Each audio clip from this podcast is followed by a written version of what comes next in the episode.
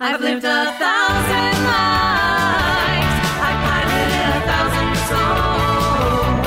I've killed and fought and died just for another role. This is the Happy Jacks RPG Podcast, a roundtable discussion that's a mix of friendship, humor, unbridled enthusiasm, and tabletop RPG topics sent in from around the world. Just for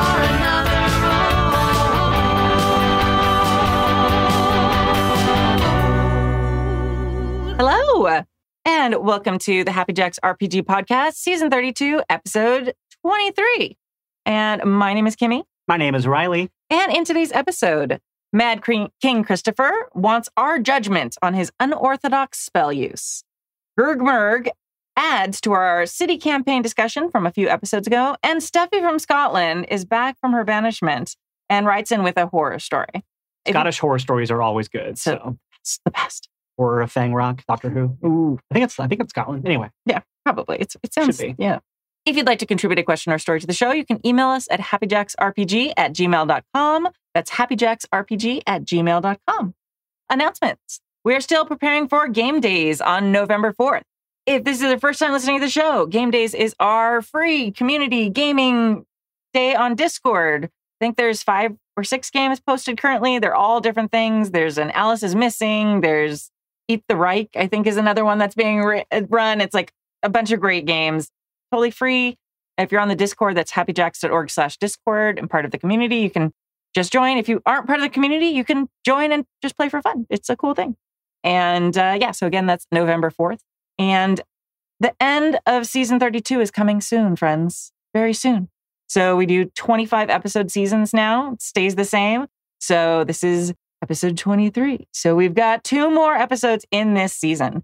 And then remember, we take a two week break between seasons now. So that final episode of the season will be recorded on November uh, 12th. And then we will be back on December 3rd for our first live recording of the new season, season 33. Very exciting. Indie Designer of the Month last week for our friend Monroe Wells-Soto. And he, they, and they have the best itch.io ever, monroeroe.itch.io.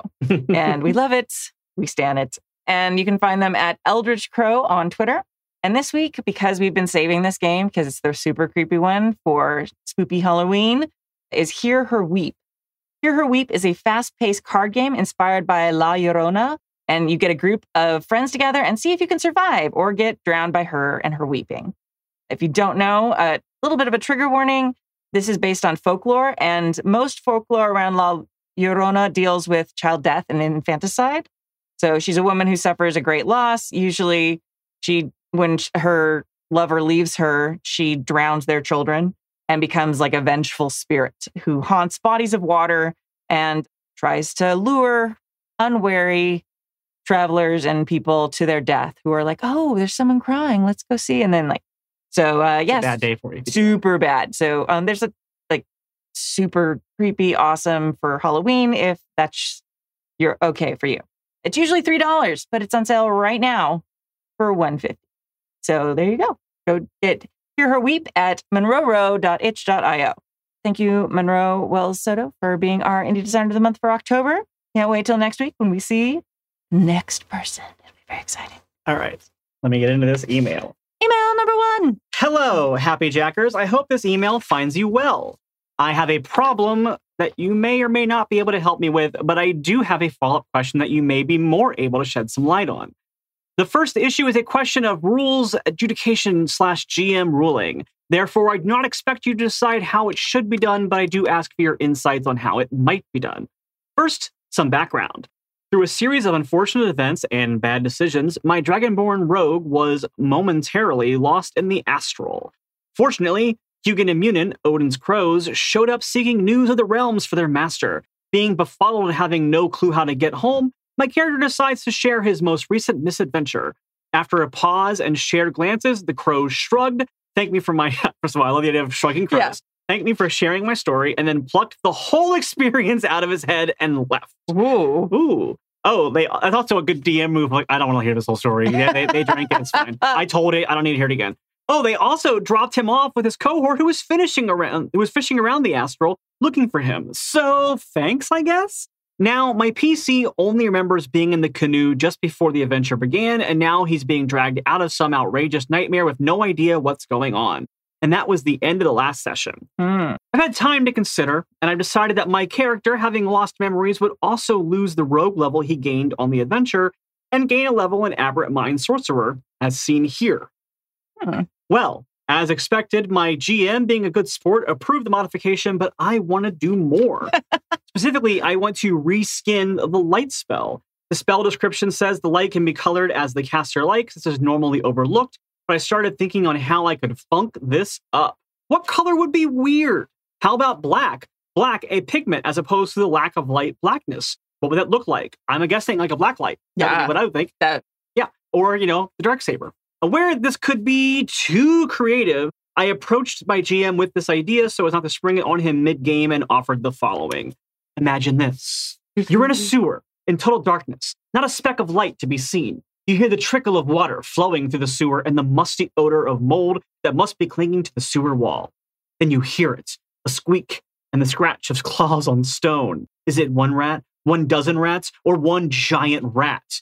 You need to know.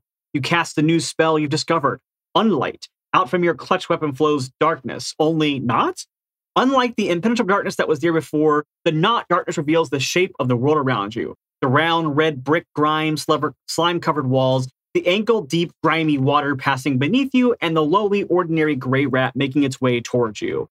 All of it in black. What delineates one black from another? How can you see the red stone, green slime, or gray rat? They're all cast in a black light, and yet you can tell somehow. This is where my GM got confused. He had questioned, GM, what advantages, what advantage does this confer? Me, none, other than looking funky. It mechanically functions as a normal light spell. If viewed from afar, you would stand out as an odd patch of darkness, revealing the PC standing in it. Is it supposed to be some kind of magic darkness? The GM asks. No, me. It's a light spell. I've simply chosen the color to be black. We should have read this as a script. We should have. Here, we can do that. Yeah. Let's do it. Let's Yeah. go back. Okay. So let's let's start from the beginning of this part. okay. So I will be the GM, and you can be me. Okay. Okay. What advantage does this confer? None. Other than looking funky, it mechanically functions as a normal light spell, and if viewed from afar, it would stand out as an odd patch of darkness, revealing the PC standing in it. Is it supposed to be some kind of magic darkness? No, it's a light spell. I've simply chosen the color to be black. Is it supposed to suppress normal light? Mm, mm, no, it shouldn't affect normal light. It only provides perception in normal darkness. It would likely be suppressed by a more powerful darkness spell. But but light is what we see. How can you see darkness? That's not how light works. It's magic. It doesn't have to make sense. None of the game is real. And if you think about it, much of it doesn't make sense. I'm just offering a different way to describe it in game. In the end, I, as the GM, was very uncertain if it could be properly implemented in the game. Now I'm back out of character Yeah, reading the email again. and scene. Well, what do you guys think of my ludicrous idea? As I said, I don't expect y'all to throw out a right answer as if that as that falls in my GM's department. I do, however, want your insight. Have you guys had a player come up with something so off the wall you have difficulty incorporating it into the game? I mean, I'm trying to work with my GM, and I've even said that if we couldn't come to some sort of agreement, I just stick to the basic rules as intended. Sincerely, the Duke of Delirium, the Lord of Lunacy, the Counts of Chaos, the Mad King Christopher the First. All right, I gotta say, I don't think this is as controversial as this GM is making it out to be. Yeah. This sounds like flavor text 100% to me. This doesn't sound like an actual change to the mechanics of the spell. I think that being able to control the flavor of your spells, unless you're playing a very strict like setting where magic functions in one very certain way that's defined by like the people who created it or something like that, I 100% think that it's completely acceptable to let players describe the flavor of the spell. In this case, I feel like maybe there's a miscommunication happening where the GM thinks you're trying to offer up a different mechanic and you're just trying to eh, describe how it looks. Like you're like, no, this mechanically, this is the light spell. It gives me the ability to see in darkness. That's what it is. But the light is a black light. And I, I get why the GM is like, oh, that's not how light works. But like, it doesn't sound like you're trying to imply that this would cause like issues with with like like giving someone disadvantage because it's dark or whatever. It's like if the light spell would work here, this spell would work here. If light spell wouldn't work here, this spell won't work here. Mhm. And it's just the description is somewhere you're getting lost in the weeds Mhm. of describing it to where I think what you're trying to do and what your GM thinks you're trying to do is not connected. That's that's what this felt like to me. Yeah, it's funny because on the like cold read of this conversation, like the the GM part just seems like sort of baffled to me. Yeah. So I was like, is it supposed to do this? It's just normal light spell? Okay. Like Yeah. they're definitely like, I think not getting that it's like, no, no, it's just like the sugar on top of the the waffle. Like it's like I'm not changing it. It's still a waffle. Like it just looks a little different. Yeah. I would say to your GM, like, think about, I already Yeah. said it once, think about the dark saber. Like, think about it as a thing like that. The dark saber is a lightsaber that is made of black light. Like, it's like, okay, it, but it still works. It, oh, my hat fell off. Um, I think this is definitely just a, maybe a communication issue more than as a functional issue. But to Yeah. answer the other question about have you had people, I love this kind of stuff. When I role play as mages and as, as clerics, I love to think about what my care. I think it's a great way to bring your character's personality and role play into things that could normally be bogged down with mechanics and roles and stats and stuff like that. It to me, it's such a great way of describing how your character weaves magic, how they see the world. I think if your character is a cleric, for example, I think figuring out how their spiritual weapon reflects their relationship with their god or their type of like I had a I, my favorite character one of my favorite characters of all time is my Umberlee cleric and her spiritual weapon was like a black tentacle appearing out of like the void and that was always Mm. such a cool creepy vibe to Yeah. me that was like always fun about it and I, one of my favorite examples of all time when I was playing the game was I had a a player I was also playing, but this guest player was playing a Triton. And when she cast Fireball, the way Fireball manifested for her was like a vent of hot magma that would come out of the ocean floor. And the reason for that was because her character had always lived in the ocean. She would never have seen fire. Like, and Uh-huh. so for her, what is like a very hot thing that would do fire damage? It's hot magma spilling out of a vent on the ocean floor. And she basically was like, Oh, I created this character based around this visual image. Because she was playing it for one game only. So it's like, I just had this idea of this burning like magma. And but as far as the characters that it attacks are concerned, it does the same level of Yeah. burning damage that a fireball spell would do. It just looks different. And I will say, as as someone I write for D&D Beyond. I am not an employee of Wizards. I cannot speak on behalf of Wizards. I cannot speak on behalf of Hasbro. However, I will say that in Tasha's Cauldron of Everything, this is 100% written up as a thing you can and should be willing to do in your Mhm. game. Yeah. Yeah. Absolutely. One of my favorite things, like the very like I mean not the first, but like the main D&D game that we played ages ago that really started all this Happy Jack stuff and got me into tabletop was a 4E game and it was like 4E was like brand new. Yeah. And so I made Servant of the Raven Queen and they hadn't really they, well they hadn't released anything about her yet. Yeah. It's like the Queen of Death. It's really cool. Okay, so I like wrote the, all this lore and like they had the spells and stuff, but like there were no descriptions and it was like so much fun. I had so much fun like describing what everything looked like and who the Raven Queen was for me. And like this, I mean, it ended up being so different than what they released, and I hated what they released. Yeah. just because it was different. Like I don't, I probably would have liked it, but Yeah. like for me, she was like this balance, like t- t- of life and death, and it wasn't. She wasn't like evil Yeah. because it was like it's the circle of life. Like death is part of that, and all these things. But And how she works in the Exandria setting that Mercer made up. yeah, yeah, yeah. But it's it's so it's just great to have that freedom and and you can just go wild with it. And that's what I think that's the most fun part. Like I think that's one of the great things about playing tabletop versus like doing video games and stuff. Because video games, the spell looks the same for everybody. Yeah. And it's like, okay, no matter what you want it to look like, that's what it looks like. And like tabletop, you can make it whatever you want it to be. Make it magma balls, make it Yeah. like blue fire or whatever. So cool. Yeah, Yeah. there's so many amazing mm. things because it doesn't really matter what you to describe it as, as long if you're using the same mechanics, like who cares? Yeah.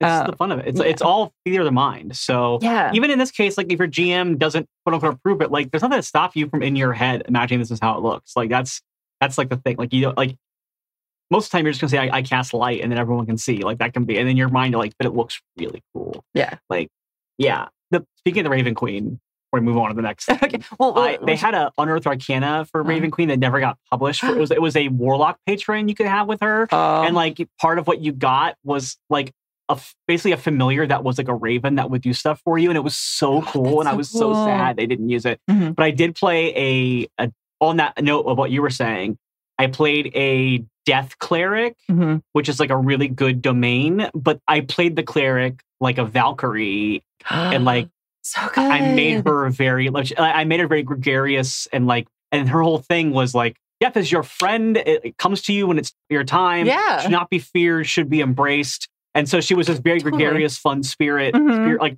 high spirits character. Because I was like, it's so easy to make a cleric of death and make them like like Emo. groggy, emo, and sad, Yeah. or like suspicious, like a worm tongue type. Yeah. But instead, I I made this character who was like very like Norse and like Mhm. very like about like honor and and also like and like befriending death and not being afraid of death and like like the balance of life and death exactly. Mm. yeah, So, like uh, that's kind of what my character was not like. Like she was a priestess, I think of it, but she was very much like like a death doula almost. Like for those of you who aren't afraid, like. That's doulas like help you with different things. They you have doulas who come like if you're having birth.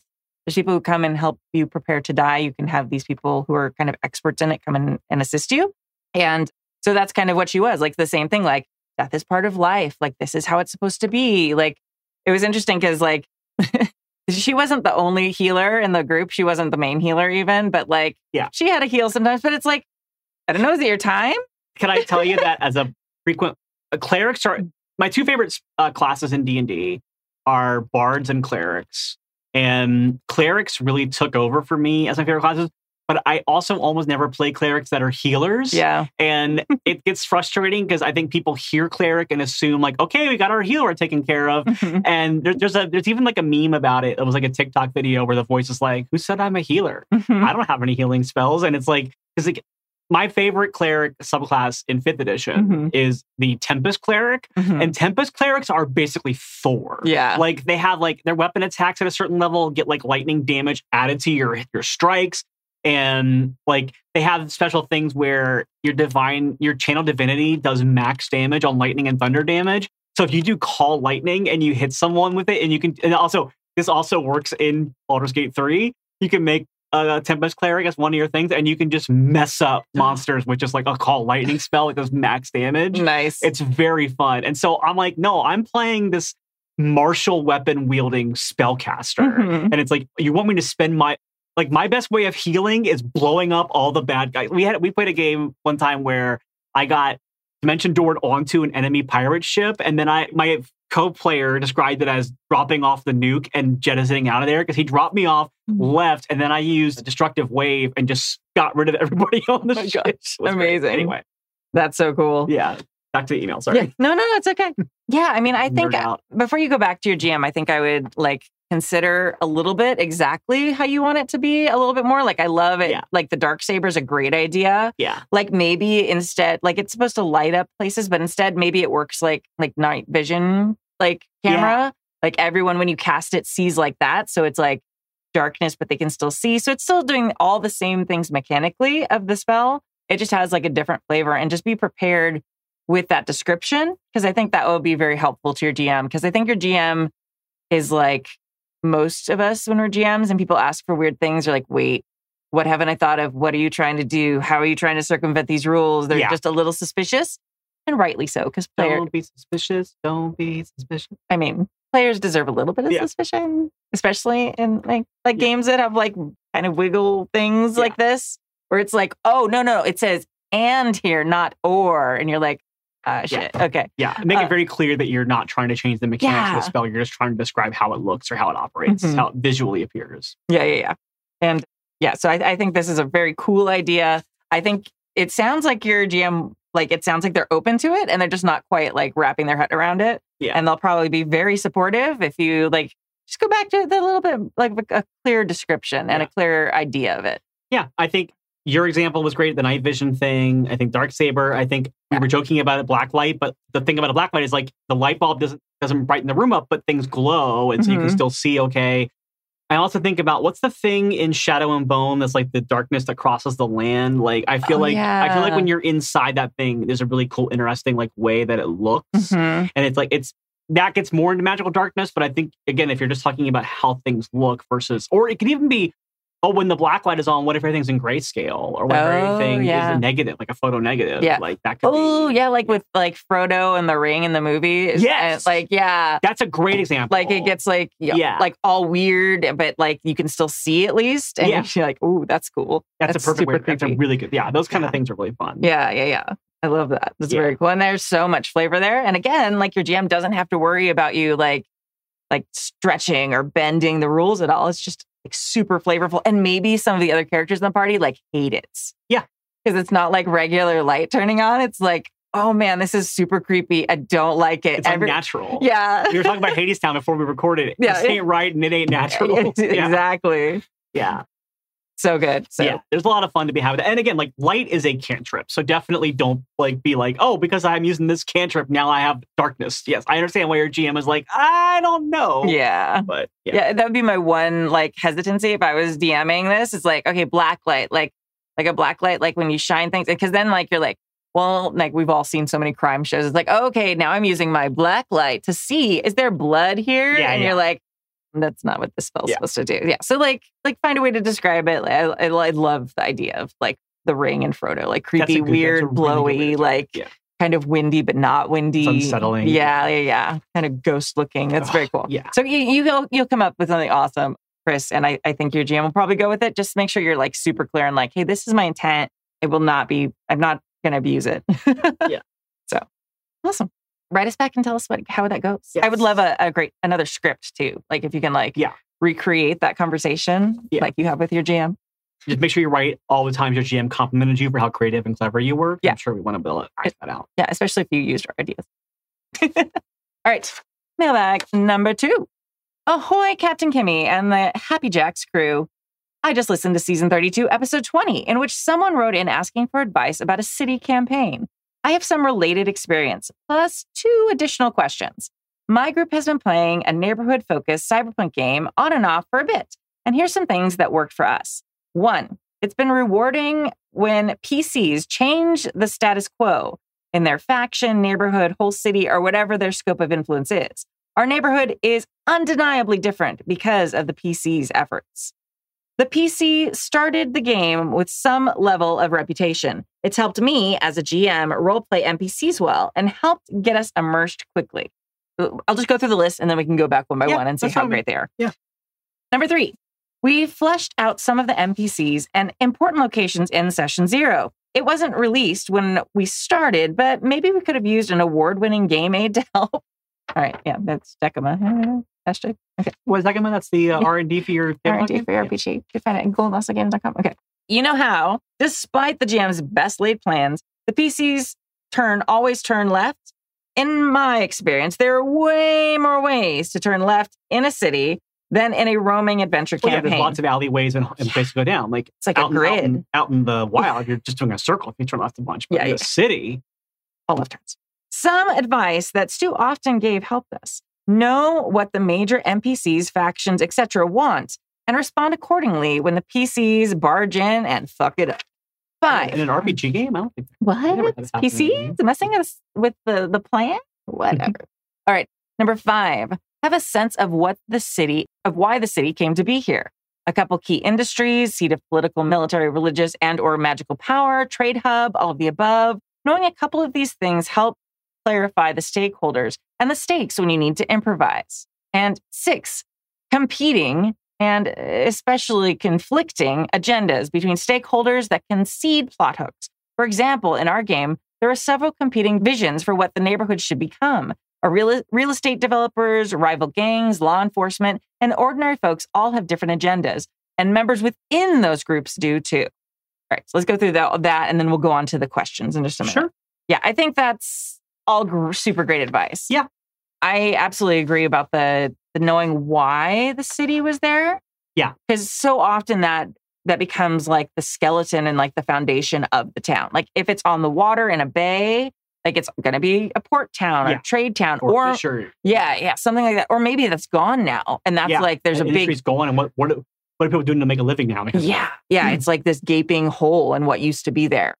Or like a city where if you're doing a fantasy campaign, like oh, a different race, like a different race had built this city, like elves had built it, and then they left, and now like dwarves have moved in or or or like various factions have kind of joined together and like the foundation or like I'm thinking I already like to use a, a sci-fi example Mhm. how like DS9 is a Cardassian station, but it's being run by the Federation and Yeah. joint Bajoran Mhm. staff. Like it's like a whole thing. Like, oh, we don't quite know how this stuff works, and so we're trying our best. That kind of stuff. So fun. so play on. interesting. Yeah.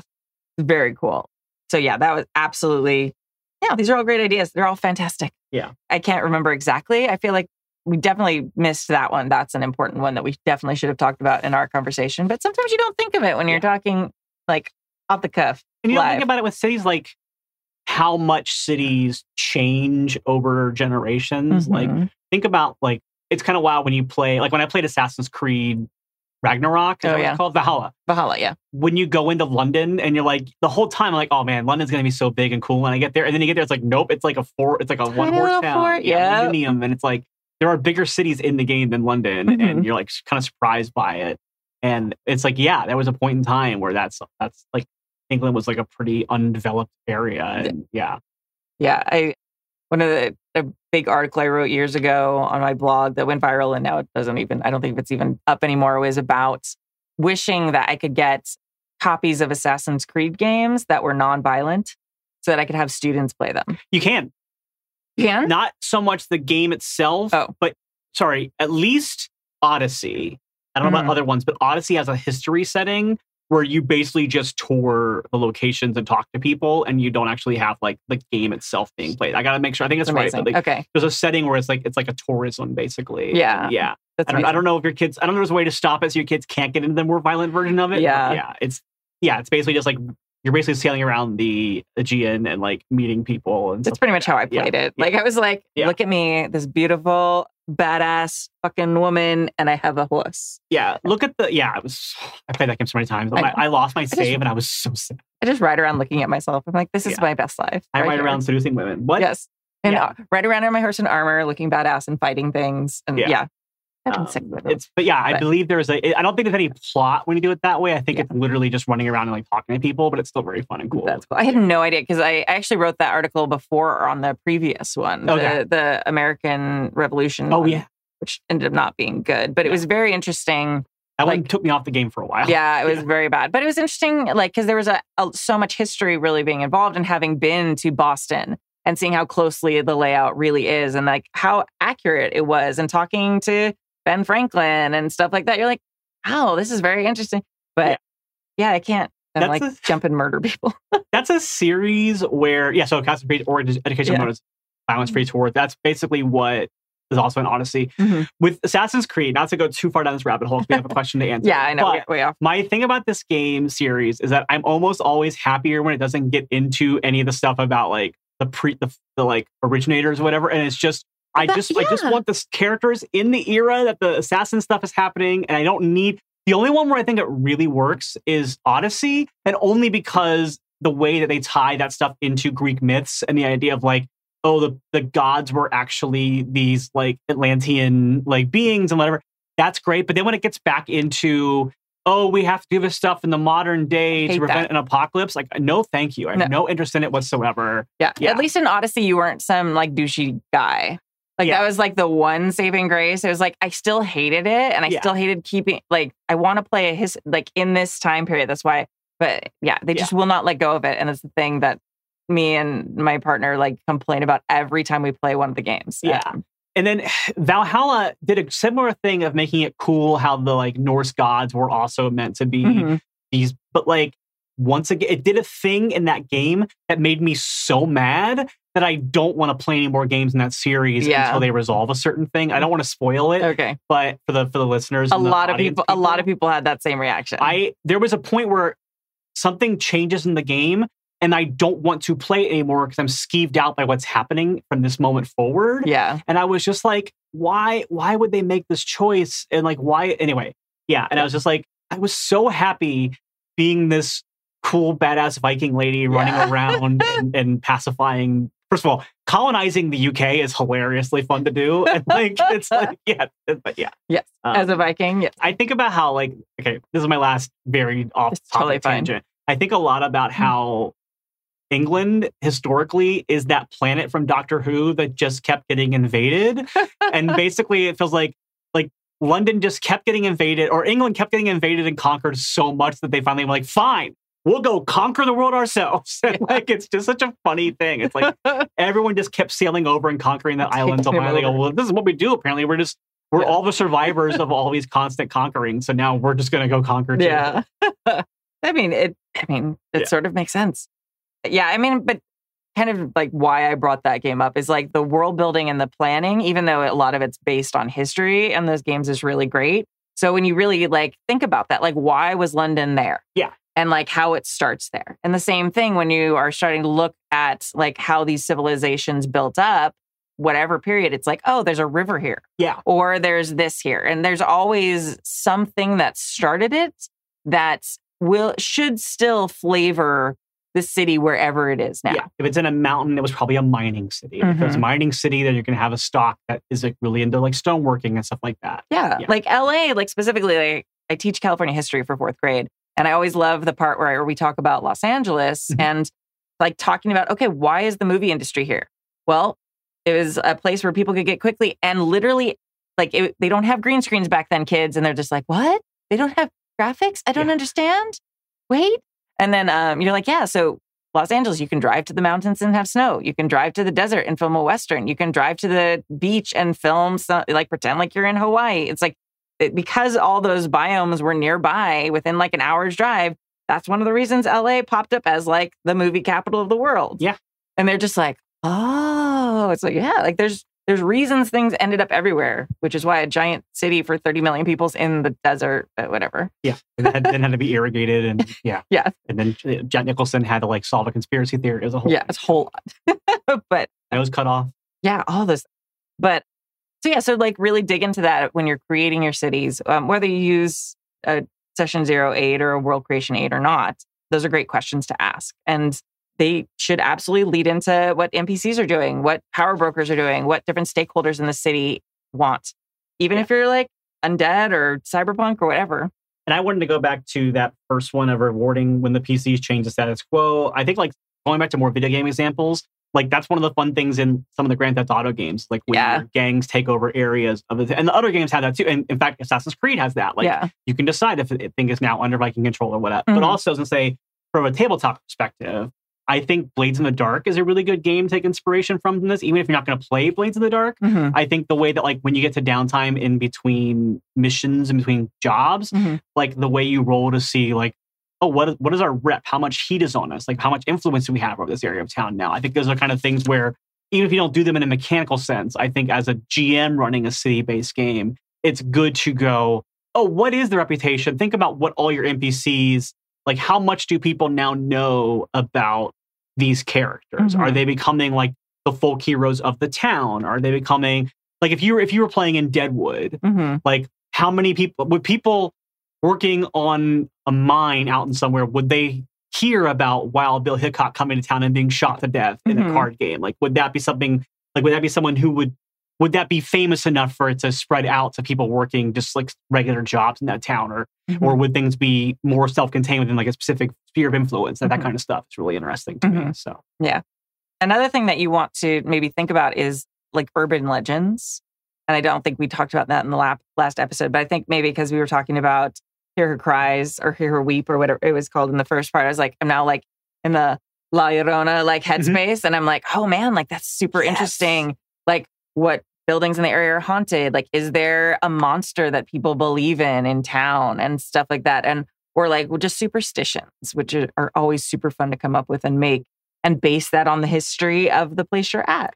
Yeah, I even I played a game one time that was based in like a fantasy version of Salem, like during witch Mhm. trials. Yeah. And I we were all playing kind of monstrous characters, and I actually made my character like someone that people whispered about. Like she was like, "Oh, don't go in the woods, or Patience Prim will her vengeful." Like she was Mhm. someone who had thought to have been killed by witch hunters, and then she was actually like a half vampire. She was a vampire. It was like, "Yeah, don't go in the woods, or Patience Patience Prim will find the wicked men and take them out into the darkness or whatever." And that was who good. she was. And I'll to build on that urban legends thing and combine it with what I had just said about what people think about you in the town hmm also remember that like it especially if you're using a city uh, where there's not like print or electronic media and all store but not that facts spread easily, even in a world with print electronic media.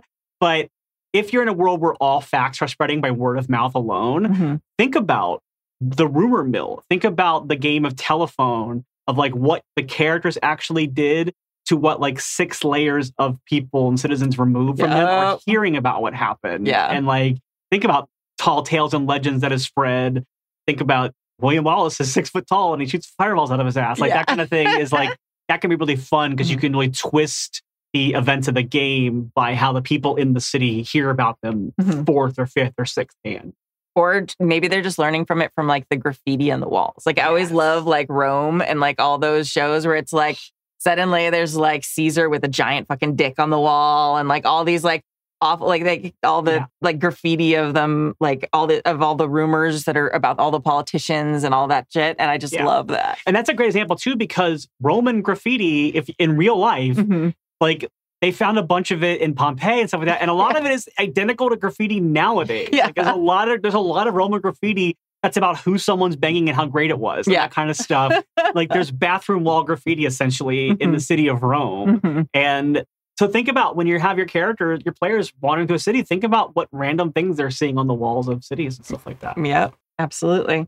Uh, so back, you have questions still. All right, your questions were now for my questions. When I think of a city-based story or campaign, I think of a story that is not merely set in a city, but somehow centers it and or its uh, centers on it and its neighborhoods, its factions, etc.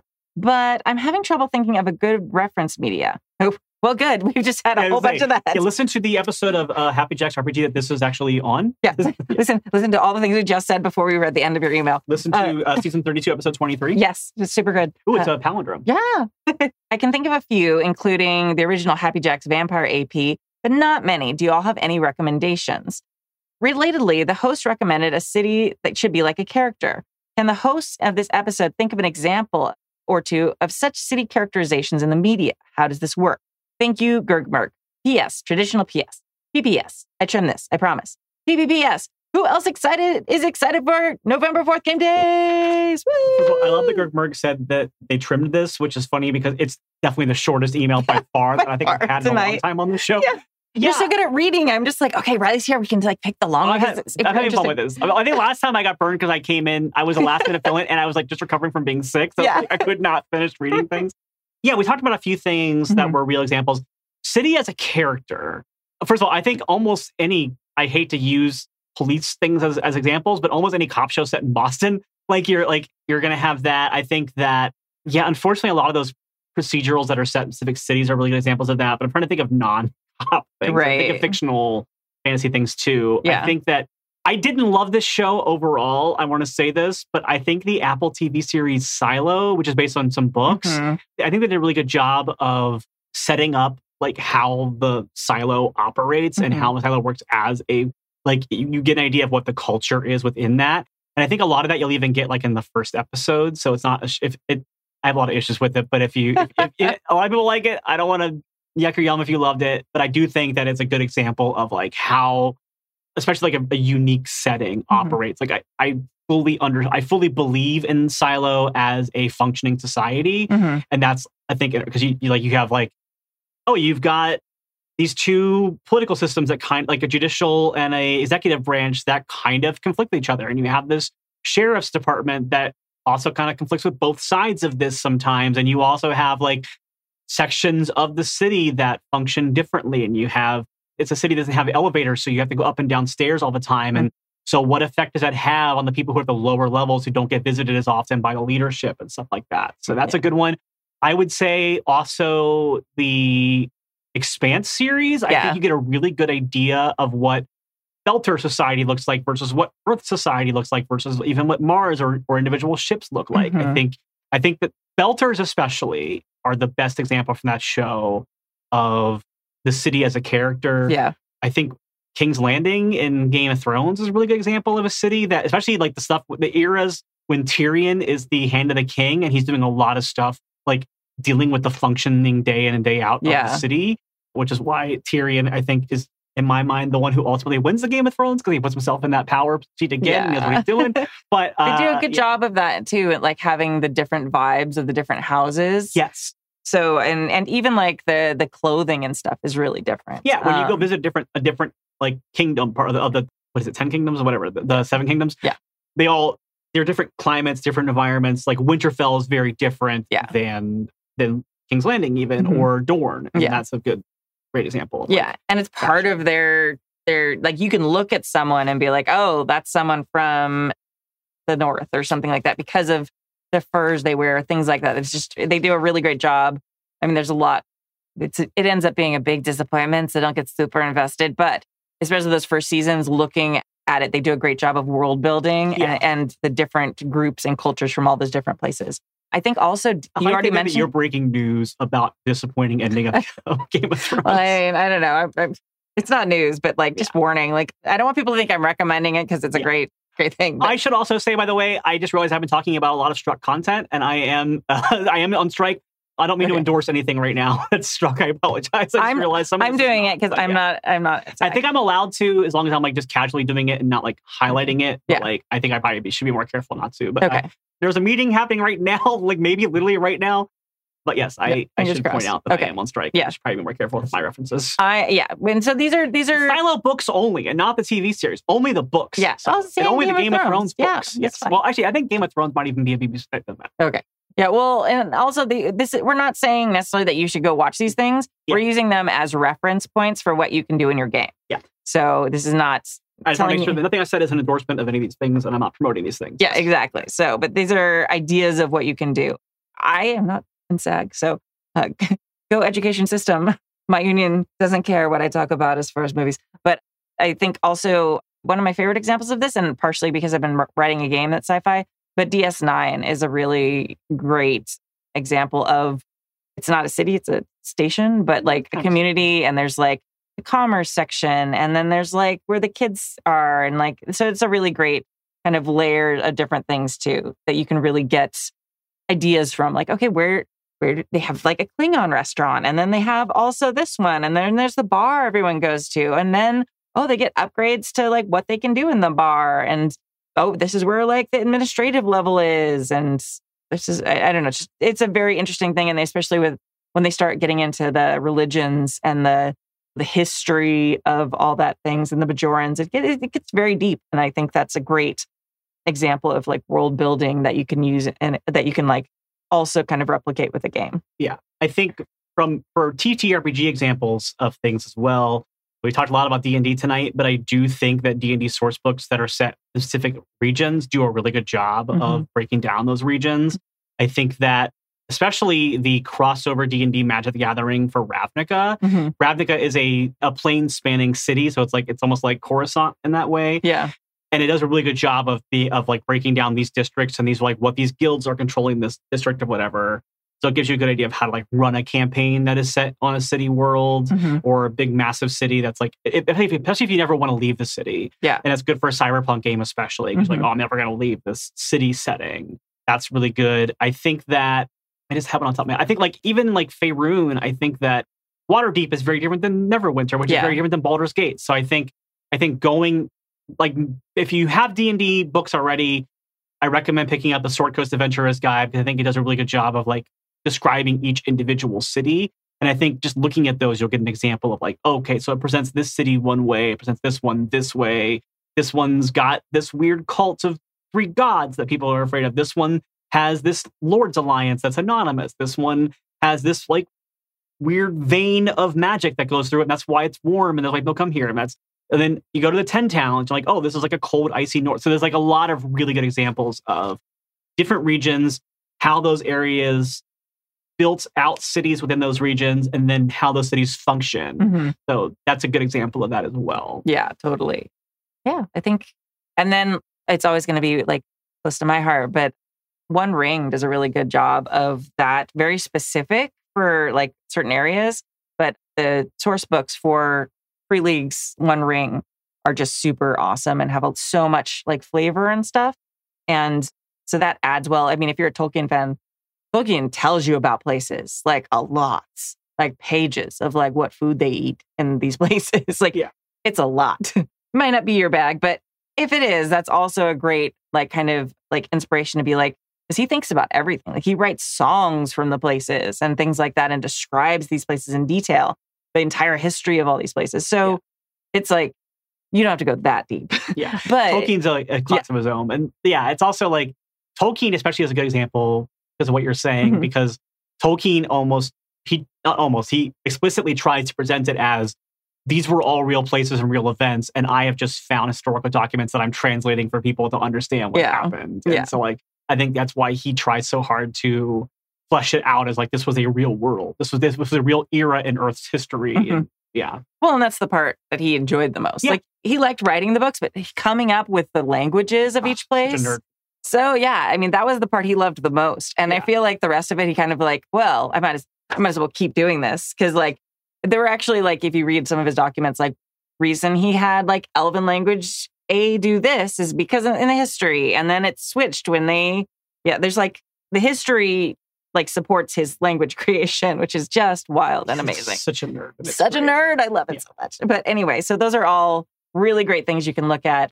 Yeah, I don't know. It's it's it's so much fun. This part I love. I love the world building so much. and not to keep doing video game examples, but one last one too. Mhm. I think Skyrim does a great job of because each, even though it's all Nordic, yeah, they're all is that what they're called Nords? Yeah, all Mhm. the Nords, even the different cities within the Nordic region Mhm. are still different. Like you're going to have the stoneworking city, but you also have like I can't remember them off the top of my head, but you have like I've been playing so much BG3 that I forget the cities in Mm-hmm. Skyrim now. yeah, But like you have the city that's all run by the thief, the, the, the thieves guilds there, Yeah. and like maybe like the Blackbriars like are like there's there's like town like yeah, yeah. bribery happening. But what's so fun about those games is how at certain times of day in the like the I guess Skyrim's the name of the country. Mhm.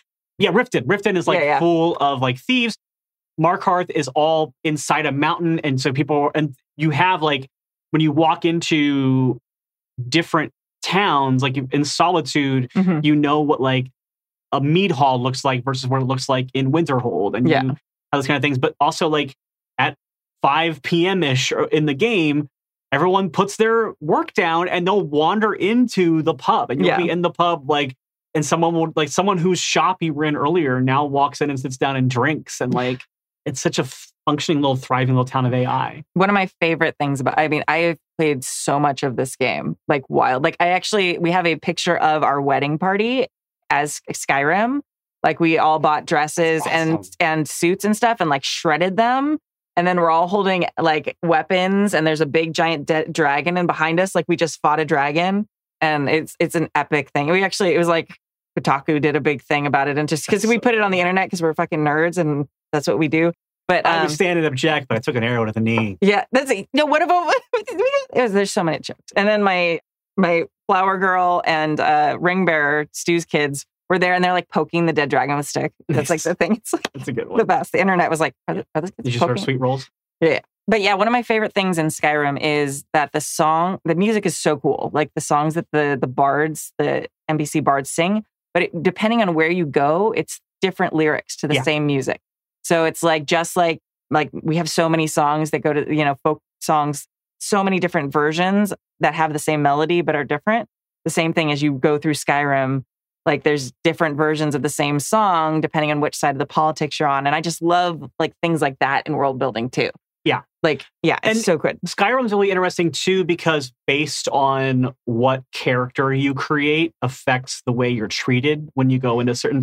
You may not want to include prejudice and bigotry in your Right. game, but you still might have like, like for example, in Skyrim, if you're playing as an orc, you don't have to talk your way into the orc strongholds. Mhm. you're- those kind of things. So there are those kind of vibes too, depending on like. So like, if you're building a city-based campaign, your player characters, the factions they belong to, will impact how those factions treat Mhm. them. And if you have guilds in your city, someone who's a member of one guild might not be as welcome in other guilds, or like maybe there's bad blood between these two guilds, and so like it's a Romeo and Juliet kind of vibe happening. Those kind of Mhm. things. So that those are good examples too of like, oh, how does character choices and creation affect how these other things will approach you? Yeah. And even NPCs and their reputations with that. Because Yeah. like in Skyrim, and I'm sorry, you talk, you brought up. I can't believe I, I didn't think of Skyrim. It's so good. Yeah. But like Ulfric is like one of the big characters in in the game. And depending on where you are, he's a criminal, a murderer. or he's a total hero and like freedom fighter. So Ulfric is like, depending on what city you're in, is totally different vibes. Songs are different about him. So it's Mhm. like have that in your game too. Maybe the king is so beloved in certain parts of the city and not in others. Or if you have multiple cities, like have that happen. So there's there's not just one like straight. Everyone has the same opinion of this person. And similarly, your own character. Mhm. Because at one point, because of there's the, the war happening in the game, and you have the ability to flip who is in charge of one city or another. And then based on the choice, which side you side with, Mhm. and based on what choices you make and how that affects a certain city, you might get treated differently now when you run it. Like you, there's there's times where you go into a city and it now has a different leader than when you first got there, and then you might go to one city and in their basement Mhm. like there's like all the refugees from the city that you like you might go to i think solitude or and you might walk around and the people who were exiled from riften are there and they hate you now Yeah. because you've you've gotten them to lose their power and that Mhm. changes their vibe with you entirely Yeah, yeah, yeah. So I know it's a video game, and we're not a video game podcast, but there's so many great world building things you can pull from games like that that you can then use in your tabletop RPGs. Yeah. And yeah, it's just it's so wild that we're still this eagerly talking about skyrim this long after they made it like Yeah. it is it's like they so don't i know they're eventually going to make elder scrolls 6 but it feels like this is why they keep remaking skyrim and re-releasing skyrim yeah, how could they? it keeps getting people loving it I know. Like how how could you ever like once you set the bar that high? Like how would you ever do? Ah, It's just so good. Yeah. I think that's why they just keep pumping out Elder Scrolls Online stuff. It's like a whole new game. Yeah. Yeah. I yeah. It's also middle. eh, Okay. Yeah. But anyway. Okay. it. So, So I hope that I hope that all helps you. We actually have a group that plays Elder Scrolls Online on the Discord. oh, nice. So yeah, That's cool. so I keep meaning to play, but I like I have to go in and I have to reactivate my account because it's been a hot minute, and I'm like, okay, I have to figure that out. But I'm I allergic to them more because I, I wish I wish I liked them more. I just I've dealt too many times with, and I know there's like things with that you can do differently, but I felt too many times with people who are just like out to ruin your day, Mm. and I just I don't want that. I have the opposite problem where I become super addicted to them, and then it's like, oh, it's 4 a.m. I have to be at work soon. I have to stop playing now. That's where I am right now with Baldur's Gate 3. I have to have my my friends who also have jobs have to pull the plug. We were literally playing the other night, and I went, "Oh, it's literally midnight," and they were like, "Yes, we should be going to bed." I spent most of my college experience online playing MMOs. I went to class because I passed and I have a degree, but like it's literally like I'd sit like especially on like Saturdays, like I was like living by myself. It's like, okay. Yeah, I'd literally log in when I woke up at like nine and then play till like seven the next day and then sleep and then wake up and then like I had like my little fast instant food that I'd eat while I play. It was wild. I think that I was always afraid that would become me if I did it, so I like avoided it, and I was Yeah. like, "Oh, I don't like it because of this," and then I would just never get into it because Yeah. of that. Yeah. I have a hard and fast rule now. I have to play MMOs with people I know in real life. That's good. Yeah, because that's that's how I then like got into WoW, and since I was playing with a bunch of real people from Peppy Jacks and Fair and stuff, it was like, "Hey, Kim, you have to work." Okay, yeah, have to, Yeah. I'll see you later. That's what's fun about BG3 is I feel like I'm playing a tabletop game with my friends. It's Mhm. just like on a virtual tabletop, basically. Yeah, yeah. and it's like very fun. that's super cool. All right, should we move on to the mailbag? me? Yes, mailbag three. All right. Greetings to the great D banner and the courts of esteemed bodies. Oh, it no. is I, Steffi from Scotland, as I have finally been released from the ban on writing and emails. I have two obligations. The first, freedom!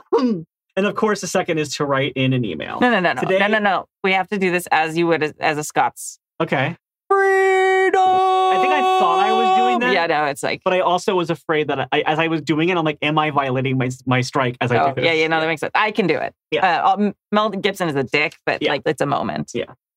But yeah. And of course, second is to write in an email. Today, I will share a horror story of another time I was banned. Well, is it banning if it's just blocking and ghosting?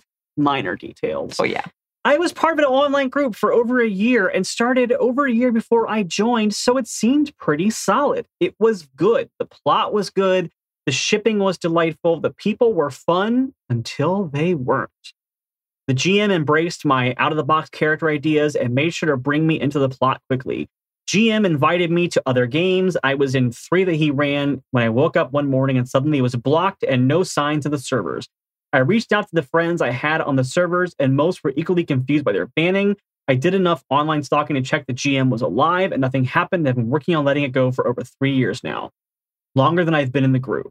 It's not the game, as fun as they were, but the sudden blocking with no warning signs. There were issues with other players. There was an aggressive jackass who I flagged as a problem player on my first session, but he missed a lot of sessions, so didn't have to deal with his fucking bullshit. I told the GM that I wasn't leaving any games, but I wouldn't start a new one with him in it, and completely respected if he chose the other guy over me for that game. There was the passive aggressive jackass, Jack Ass, who I called out on calling my character useless because of the luck of the dice gods. She was eventually kicked unrelated reasons. There were issues with unintentional sexism from another player that I had an adult competition with, and we're still good friends. Someday the planets will align and we shall get to play again. So over the years, I have wondered if I was the problem. The answer I came to is, of course not. I'm wonderful. While I might have been a common denominator in a lot of these things, I feel that it was because I was not for being stepped on. I, in all seriousness, I have no fucking idea if I was part of the problem, and I have gotten to a place where I'm past caring. There's no adult conversation, and while I can understand ghosting a problem player if they were a threat, I had trusted this GM with how vulnerable I was. I was pissed, but I'm over that now. I still miss the GM and the good people in the group. I still think about the games that I put a lot of emotional labor in, but I'm not angry or sad anymore. I'm not wasting any more time thinking about what, what I could have done differently. I am proud, not only of myself, but of the GM. Finally, he managed to kick out people he didn't want in his game. I can cheer on a friend for that, even if I was the one suffering. So let's not end on a downer. I'm going to be joining a new game and I will be rehashing one of my characters from these unfinished games. There will be intentional differences, but the emotional beat of the character will be true to the original. I will never get closer, but I'm now ready for one of my favorite characters to quest for it once again. Steffi from Scotland, Steffi on the Discord. Oh, Steffi. Yeah, that's super hard. Yeah. And I mean, we do give that advice we, for people like, hey, like, like it's nice if you want to have the adult conversation. If you don't have the emotional bandwidth, then Yeah. like you shouldn't feel obligated to do that. Yeah. I'm sorry that you were on the losing end of that. It sounds like there were lots of issues in these games and like Yeah. multiple not great people. So uh, that right there makes me kind of question the GM. Like if Yeah. it's, if you already have a game that has that many problems, like I don't know, that that that usually is also indicative of kind of like the GM being a little bit problematic. I went through a situation similar to some of the stuff that Stephanie's describing here, where we had a GM. I played a lot of games online during lockdown, especially, Mhm. and like a game that I was in that had previously had a hard time scheduling sessions. Suddenly, we played a bunch. We were all stuck at home. We could play on on Roll Twenty, and it was great. And then I had so much fun in that game that I was invited into my GM's other games, and it was very fun but then we started having issues with that GM and then we to the point where we had to have like a sit down meeting with him of like hey here's some stuff that you have done that is bothering a lot of us and we need to have a meeting about it. And then turned out around the same time he had another group where something happened that was unforgivable Hmm. and everybody basically who was playing with him at that point were like we're done playing with you. We're not Yeah. doing this anymore. So we kind of we didn't ghost him like we said to him like you've made us uncomfortable. We found out what you did to this person. We're not going to be part. So it was very hard but similarly it was also like oh yeah it does make sense that we in multiple games that i've been in we've had to have sit down meetings with you about behavior and things that we won't accept at the table Mhm. yeah it's an ongoing issue Yeah.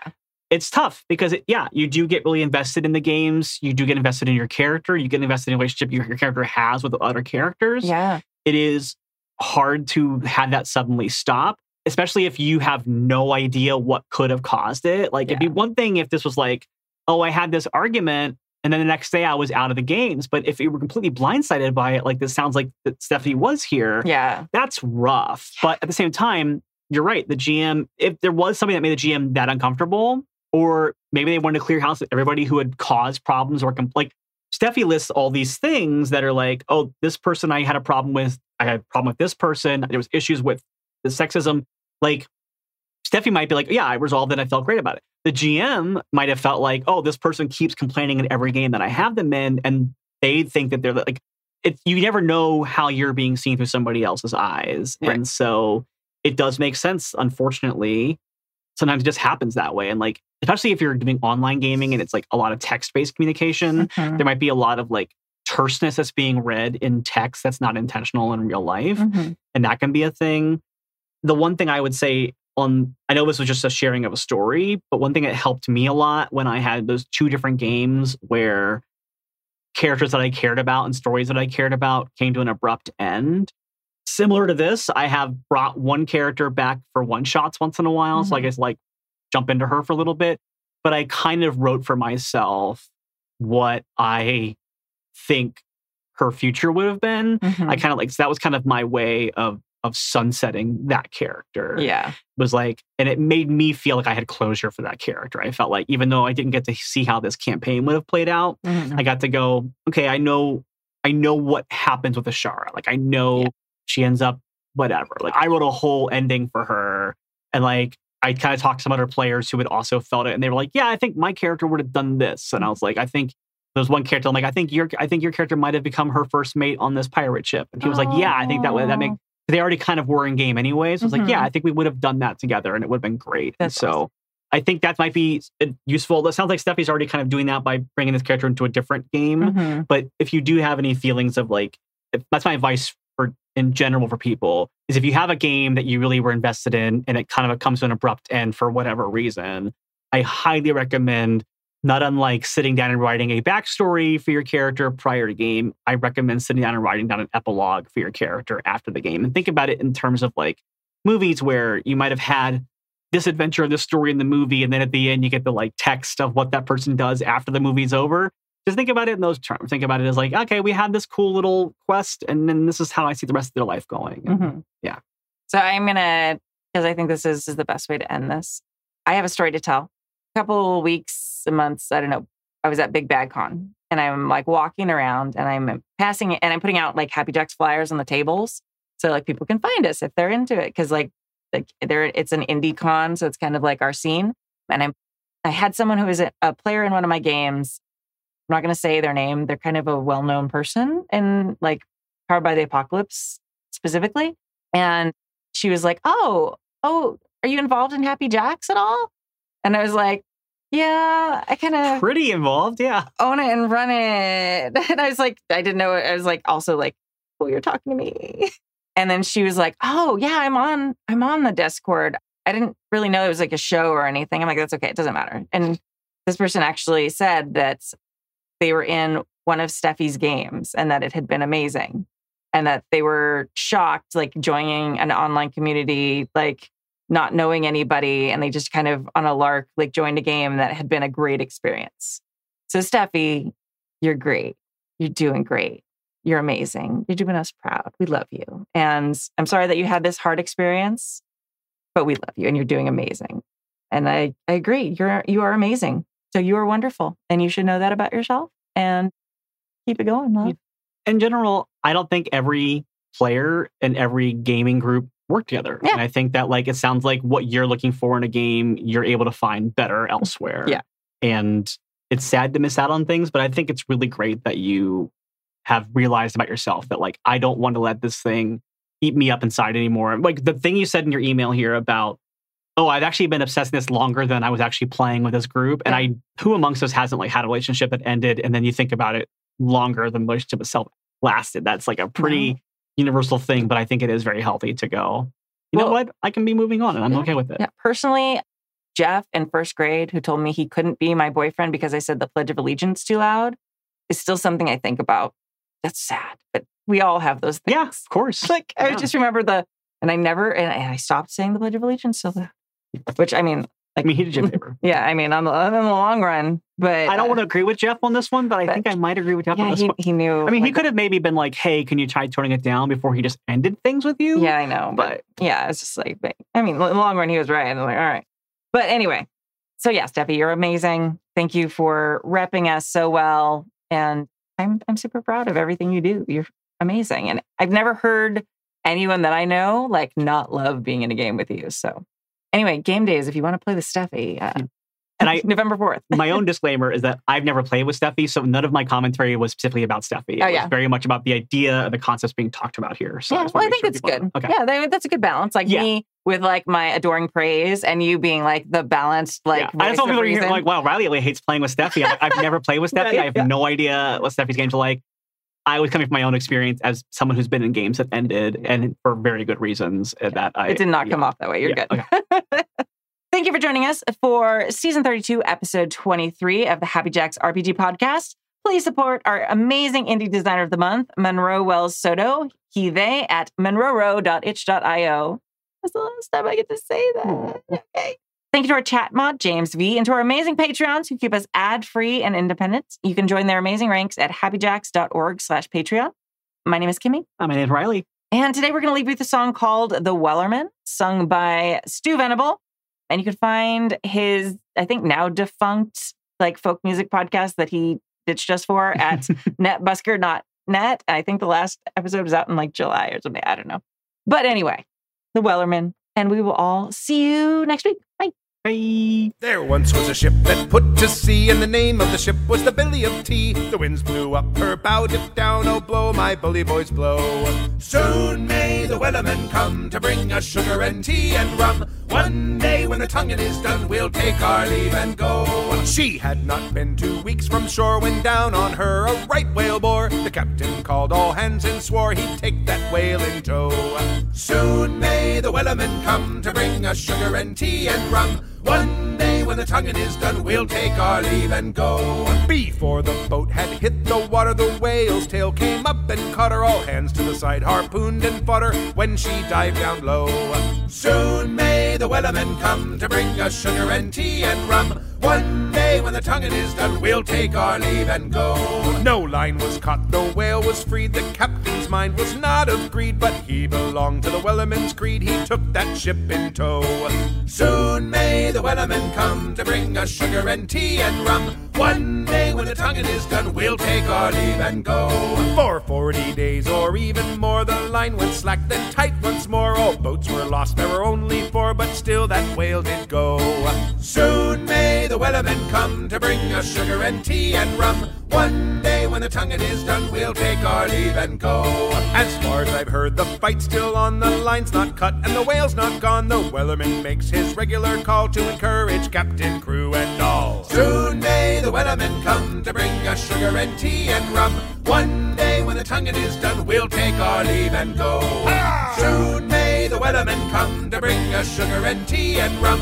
One day when the tonguing is done, we'll take our leave and go. Ah! This show is a product of the Happy Jacks RPG Network. The Mary Sue's performed our intro music, and our ending song was played with the express permission of the artist. Visit happyjacks.org for more information and to find all our streams and podcasts.